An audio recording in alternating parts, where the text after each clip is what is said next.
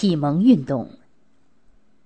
如果你去法国巴黎游览，走进国家图书馆，就可以看到一件奇特的展品：一只盒子，里面装着一颗人的心脏。这只盒子上面刻着一句话：“这里是我的心脏，但到处是我的精神。”这就是法国伟大的思想家，被誉为启蒙运动的王子伏尔泰的心脏，以及他极具个性的留言。据说，在法国大革命爆发后，被软禁在宫中的法国国王路易十六读到了伏尔泰和卢梭的著作，不禁哀叹：“这两个人灭亡了法国。”这句话只说对了一半。由伏尔泰、卢梭等人的思想研究成果掀起的启蒙运动，不仅深刻地影响了法国，更影响了欧洲以及整个世界的历史进程。伏尔泰的真名叫弗朗索瓦·玛丽·阿鲁埃，一六九四年生于巴黎的一个平民家庭中。他才华出众，特别喜欢对看不惯的事物发表议论。他二十一岁时就因为写了一首讽刺诗得罪了摄政王而遭到流放，可伏尔泰坚持不平则鸣，继续用讽刺诗抨击黑暗的专制王朝。有一天，他在散步时遇到摄政王，摄政王说要给他看一件他从来没有见过的东西。什么东西？伏尔泰问道。巴士底狱。摄政王阴冷的回答。两天后，伏尔泰就被关进了巴士底狱。那年他才二十二岁。伏尔泰被关了十一个月，但是他居然利用狱中的时间写出了长篇史诗《亨利亚特》。出狱后，还立即以伏尔泰的笔名发表了悲剧《俄狄浦斯》。该剧表面上是反对天上的神，但却点明要害：一个国王对他的臣民来说是一个被崇拜的神。鲜明地表达了反封建的主题。俄狄浦斯在一七一八年十一月开始公演，听说悲剧作者刚从巴士底狱出来，吸引了不少好奇的人。他们看了以后，又都被伏尔泰的才华所征服。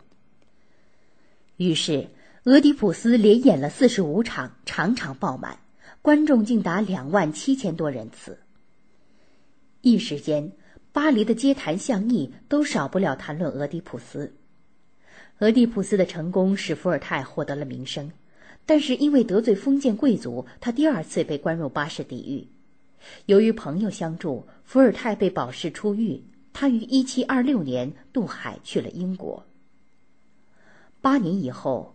一本由二十五封书信介绍英国先进的政治体制和科学文艺成果，批评法国封建专制制度的书《哲学通信》在法国出版。法国当局极为恼怒，下令查禁此书，通缉作者。《哲学通信》的作者就是伏尔泰。他在英国三年，敏锐地感受到英国当时资产阶级政治制度的优越性远远胜过法国的封建专制统治。他深受以牛顿为代表的自然科学以及英国文学艺术成果的影响，经过思考和分析后，写成了《哲学通信》。他如同投向封建制度的第一发炮弹，尽管当局查禁，《哲学通信》一年里还是印刷了十次，在欧洲思想文化界影响极大。从此以后，伏尔泰写了大量文学、史学、科学和哲学作品，如《老实人》《天真汉》。牛顿哲学原理、路易十四时代哲学词典等，这些著作介绍了先进的科学文化知识，又以机智嘲讽的风格批判了法国教会的虚伪、封建专制制度的腐朽。从此，伏尔泰的才华和声望如日中天，连普鲁士国王弗里德里希和俄国女皇叶卡捷琳娜都将他代为上宾，企图利用他的名声塑造自己贤明君王的形象。伏尔泰六十八岁时，听说了一件宗教迫害案，极为气愤，声称：“我要向全欧洲控诉。”经过他出面全力调查，终于为冤死的人卡拉平了反。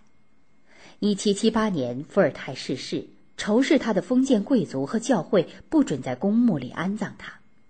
十三年后，法国大革命时代的民众为伏尔泰补行国葬，他的灵车上写着。他使人的理性飞速发展，他为我们的自由铺平了道路。与伏尔泰齐名的卢梭出生在瑞士日内瓦的一个贫寒家庭。十二岁辍学后，他当过钟表店学徒、家庭教师、乐谱抄写员等。他刻苦自学，阅读古希腊名人传记，同时贫困不安定的流浪生活又让他时常体会到生活中的种种不公平。一七四九年，三十七岁的卢梭偶然看到了法国地荣科学院的征文题目。刹那间，燃起了他灵感的火苗。他立即作文应征，以一篇论人类不平等的起源荣获一等奖。卢梭从此一举成名。以后，他又写出了《社会契约论》等多本名著。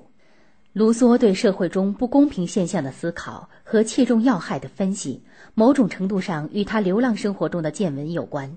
他忘不了青年时代流浪在法国与瑞士边境小镇的那个中午。那天。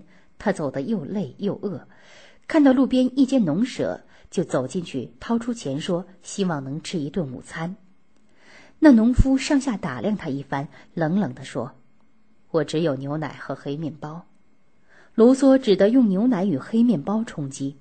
农夫在一边看到这个年轻人饥不择食的模样，又看看卢梭简陋的服装、和善的目光，便改换了语气说：“别忙。”我还有好吃的东西呢。